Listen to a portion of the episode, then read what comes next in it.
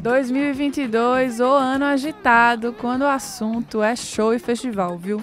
Foi o primeiro ano inteirinho com a programação de grandes eventos de volta, assim, na potência máxima.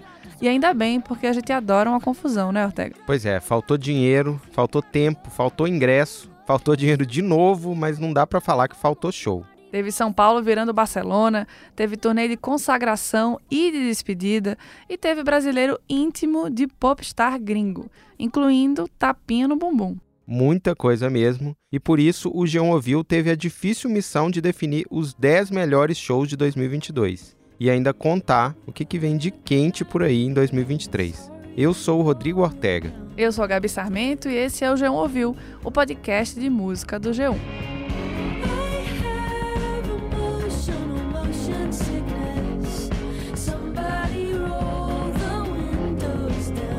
Esse ano teve a estreia de um dos festivais mais importantes da Europa em versão brasileira. O Primavera Sound veio lá de Barcelona com uma programação alternativa, como é a cara deles. Só quem estava de cara nova era o IMB em São Paulo, com um uso diferente do espaço. Muita gente criticou o espaço de um dos palcos, inclusive a gente que estava lá, né, Ortega? Uhum porque a plateia ficou estreita ali, com as árvores atrapalhando a visão. Sem noção. E aí foi uma falha mesmo. Mas teve um show especial nesse festival, só que em outro palco, que vale destacar, né, Ortega? Conta aí. Pois é, a Phoebe Bridges finalmente veio ao Brasil. Depois de cancelar o Lollapalooza sem dar nenhuma explicação, ela finalmente veio. Ela mostrou o repertório delicado dela sobre as dores e delícias de virar adulto e estava super à vontade. Dançou e girou no palco, desceu duas vezes para cumprimentar os fãs e depois ainda deu uma palhinha no show da Lorde, que todo mundo adorou, né? Foi uma ótima palhinha, na minha opinião, é a melhor música do disco novo da Lorde, o polêmico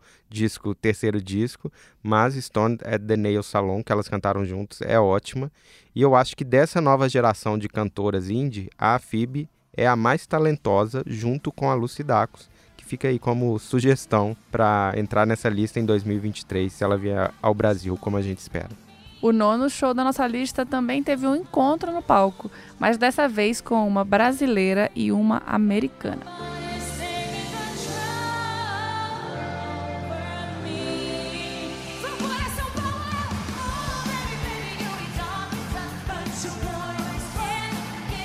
A Miley Cyrus conseguiu deixar uma impressão forte no Lollapalooza nessa fase supostamente roqueira da carreira dela. Ela recebeu a Anitta no palco para cantar Boys Don't Cry, uma aventura né, da Anitta no rock. Uhum. E foi naquele final de semana de março que a Anitta chegou ao top 1 do Spotify global com Envolver.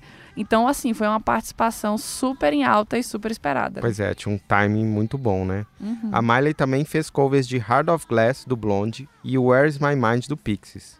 Para mim, ela tira qualquer sutileza dessas duas músicas ao mesmo tempo, mas eu sei que muita gente discorda, a gente não tá aqui só para impor opiniões, e é muita gente mesmo, porque era uma multidão assim hipnotizada por ela no Lola.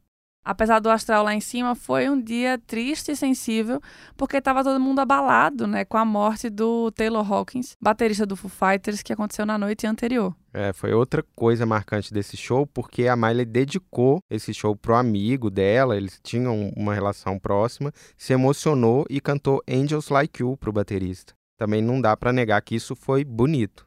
Realmente foi bem bonito esse momento, mas agora a gente vai para o oitavo lugar, um show que aconteceu em Recife. É.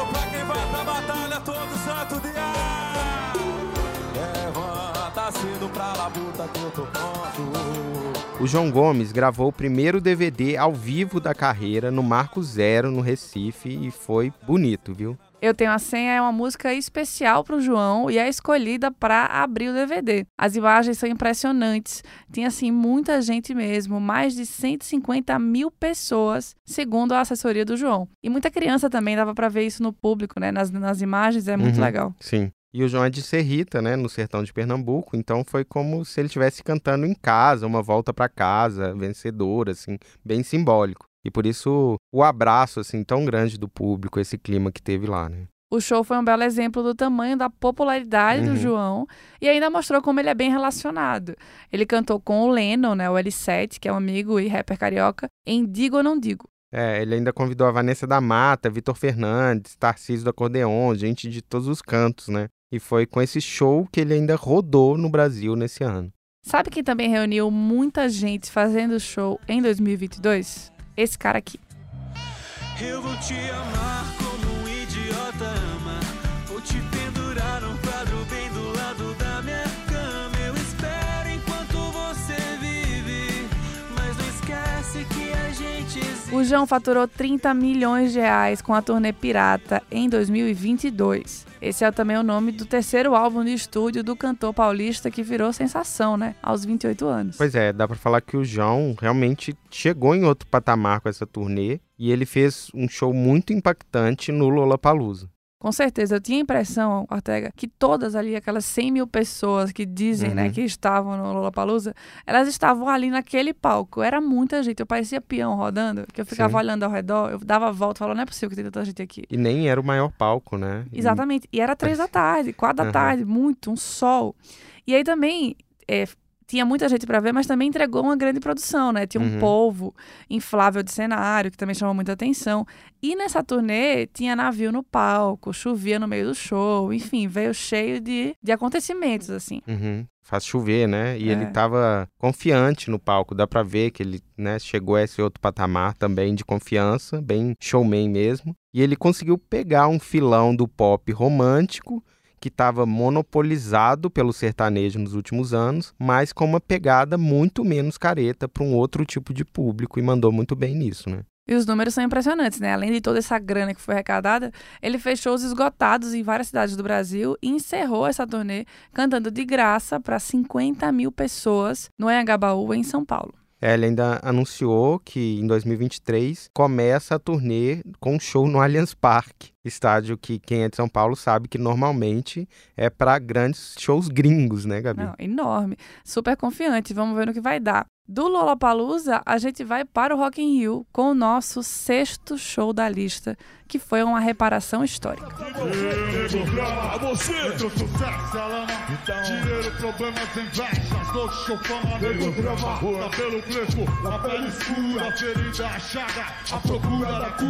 É um absurdo, fica aqui o nosso protesto que os Racionais tenham feito o primeiro show da carreira no Rock in Rio só em 2022. Isso diz muito menos sobre os Racionais, que são o grupo mais importante do Brasil nesse período, e mais sobre o atraso do Rock in Rio.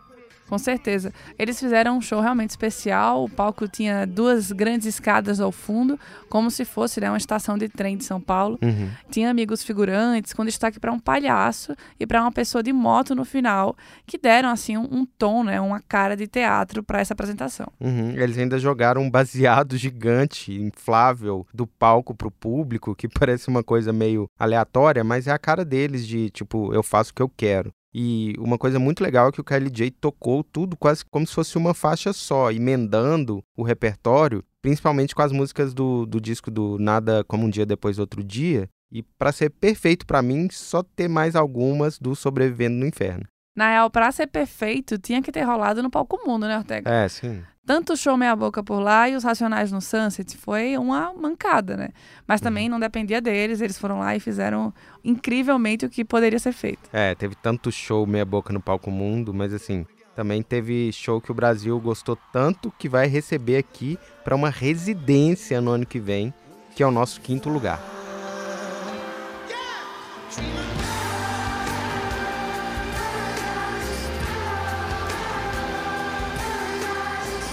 O Coldplay mandou distribuir 100 mil pulseiras com inteligência artificial ao público e encomendou alterações no palco mundo, que ganhou novos refletores e canhões de luz. É, as pulseirinhas nos braços dos fãs, que elas mudavam de cor e piscavam sincronizadas com as músicas, junto com os lasers e a pirotecnia toda, fascinaram, assim, a plateia ficou muito emocionada e aí se apegou às mensagens também de autoajuda e do repertório recente do Coldplay que tem toda esse, essa vibe. E olha que tava chovendo, hein? Um- Uhum. Uma tempestade. Eles fizeram de tudo para agradar, não só com a tecnologia. Eles apareceram com chapéus no estilo Gringos no Rio, Gringos. Uhum. E Chris Martin cantou Magic em português, que é um truque que sempre rola na turnê, mas claro que o público brasileiro delirou. Aí eu acabei partido, partido em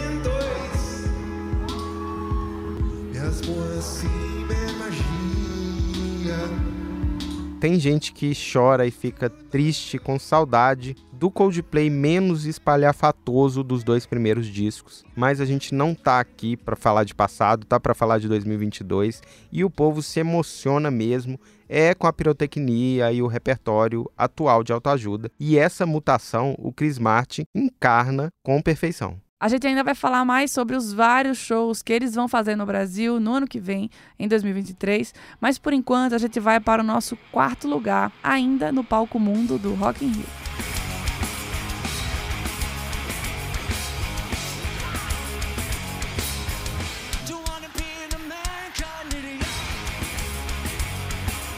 O Green Day fez um bailão pop punk perfeitinho com o Billy Joe endiabrado no palco aos 50 anos de idade, mas aparentemente uns 20 anos de disposição. Foi a maior multidão que qualquer artista conseguiu reunir em frente ao maior palco do maior festival do Brasil. É, só por isso eles merecem uma boa posição aqui na nossa lista. E teve fã no palco cantando Know Your Enemy, um casal ficando noivo no palco, uma outra fã cantando Knowledge, levando uma bandeira do Green Day antifascista, enfim, fora o baile do Billy Joe. O repertório foi dominado por American Idiot, disco de 2004, com espaço menor para outro grande disco da banda, Duke, de 1994. Ficou faltando She, por exemplo. É, eu acho legal essa contagem que mostra que o Green Day tem mais ou menos o tamanho de duas bandas gigantes, assim, nesses últimos tempos. Porque tinha essa galera mais velha, da fase quase vovô do pop punk, e a galera da fase rock de arena do American Idiot pra frente. Essa segunda fase, como você falou, Gabi, pesou mais no repertório, mas deu pra ver que todo mundo saiu bem feliz. Vamos começar então agora o nosso pódio, Ortega. Vamos. O terceiro lugar é da sua terra. Ah, Foi um show bem. lá no Mineirão, mas que o Brasil inteiro acompanhou emocionado. Maria, Maria é um dom, uma certa magia, uma força que nos alerta, uma mulher que merece. Foi o último show da última turnê da carreira do Milton Nascimento. Não tinha como ser mais especial que isso. Foram 60 mil pessoas emocionadas no Mineirão. O comentário mais comum era: Nossa, muita gente chorando aqui hoje. Fora todo mundo que estava chorando em casa, vendo ao vivo pelo Globoplay, que não dá para contabilizar, né? É, pois é, um chororô total. E para completar o momento comovente, o show aconteceu dois dias depois da morte da Gal Costa. O Milton já abriu o show dedicando a apresentação para ela, então foi assim, fora do comum. Outro ponto alto do show foi com a música para Lennon e McCartney, acompanhado dos integrantes do Clube da Esquina, histórico, né? Uhum. Estavam lá Loborges, Wagner Tiso, Beto Guedes, Toninho Horta e o Milton. É, claro que a voz dele tá frágil e que o jovem Zé Ibarra, que tá lá do lado dele durante toda essa turnê, acompanha muito bem, faz a diferença. Mas esse não é o ponto. O incrível foi ter rolado essa homenagem tão grande e tão bem produzida, bem pensada, com ele em vida, que é uma coisa muito merecida e muito comovente. Ainda falando sobre superprodução, vamos para o nosso segundo lugar, que foi o show que parou o Rock in Rio em 2022. Quando toca essa daqui ninguém fica parado Desceu da favela pro asfalto Quando o DJ solta o beat o baile pega fogo E sai dominando na palma da mão geral Tava realmente todo mundo espremido no palco Sunset para ver a Ludmilla e valeu a pena. Assim como o Racionais merecia palco mundo, vai, Uhum, Ortega? sim. A Ludmilla cantou os maiores hits da carreira em uma produção impactante que custou 2 milhões de reais, segundo ela. É, e daí a Carol Prado, nossa Uhum. que- colega que cobriu o show, falou que foi um show de milhões. De fato. Não pelo clichê, mas porque custou 2 milhões, exatamente. Foi um show que mostrou a força do trabalho da Ludmilla, o que, que ela vem fazendo né, com um repertório muito eclético, vai para todos os lugares. Teve pop, funk, momento das baladas românticas, da afrobeat e, claro, do, do pagode, que ela se dedicou muito esse ano. E até brincou quando falou: a mãe joga nas 11. A Ludmilla também convidou cinco cantoras negras no palco, a dupla de rappers Tasha e Trace, a MC Sofia, a Majur e a funkeira Tati Quebra Barraco, que Foi foi, ali um momento forte né, e potente Sim. dessa união. Tati Quebra Barraco foi no no da Ludmilla, para mim foi o ponto alto, assim. a gente fala muito sobre o espaço do funk nos grandes festivais, né, Gabi? E ficou muito claro que não dá para não ter ou para ignorar ou para tentar diminuir a força do gênero depois desse show da Lud e do Rock in Rio em maneira geral. E digo mais, demorou em Ortega. Uhum. Mas o melhor show que o Brasil viu em 2022, na nossa opinião, foi cheio de estilo e passou batido dos festivais. Mira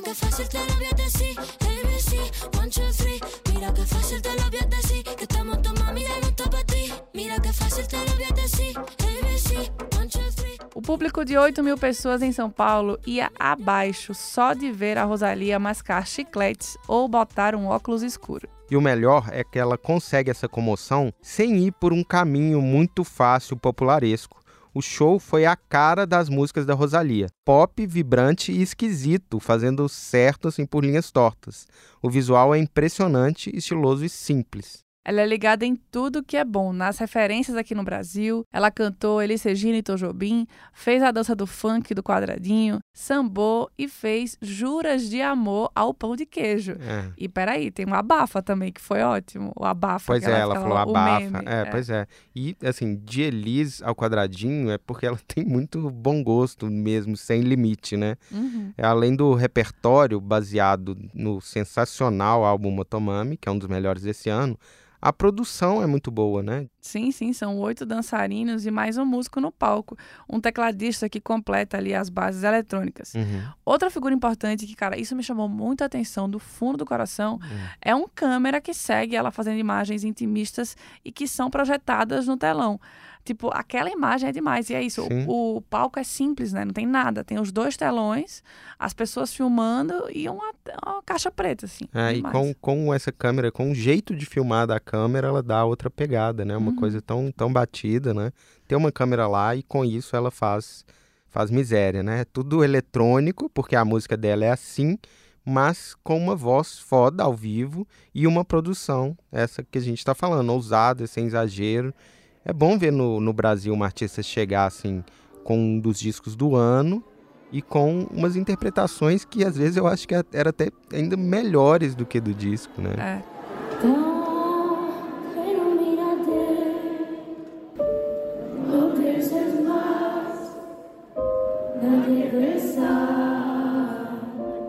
Foi demais. Hentai, Hentai, por exemplo, foi Uhum, demais, né? sim. Essa música é linda e ao vivo ali no piano, a carinha dela se emocionando é É. muito fofo. Agora, Ortega, sabe qual é a boa? Em 2023 tem Rosalia de novo no Brasil. Hum, A cantora é headliner do Lollapalooza em março. E aí o público de 8 mil pessoas deve aumentar um pouquinho com certeza. pra... Vai pra 100 mil, tá bom? Tá ótimo. E vamos combinar que a programação do Lola 23 tá interessante, prometendo bem mais do que a de 2022 cumpriu.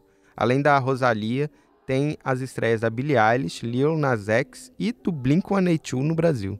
Olha, eu acho que vai ser quente isso aí, viu? Uhum. Mas antes do Lola, Ortega, já que a gente entrou nessa segunda parte do programa, que é pra falar sobre os shows que vêm por aí em 2023, tem outras coisas que vão rolar antes de março. Começa a lista aí. Vamos lá, em janeiro tem Jack Johnson, Erika Badu e Backstreet Boys. Essa turnê da- do, do Backstreet Boys, né? É de antes da pandemia ainda, finalmente acontecendo.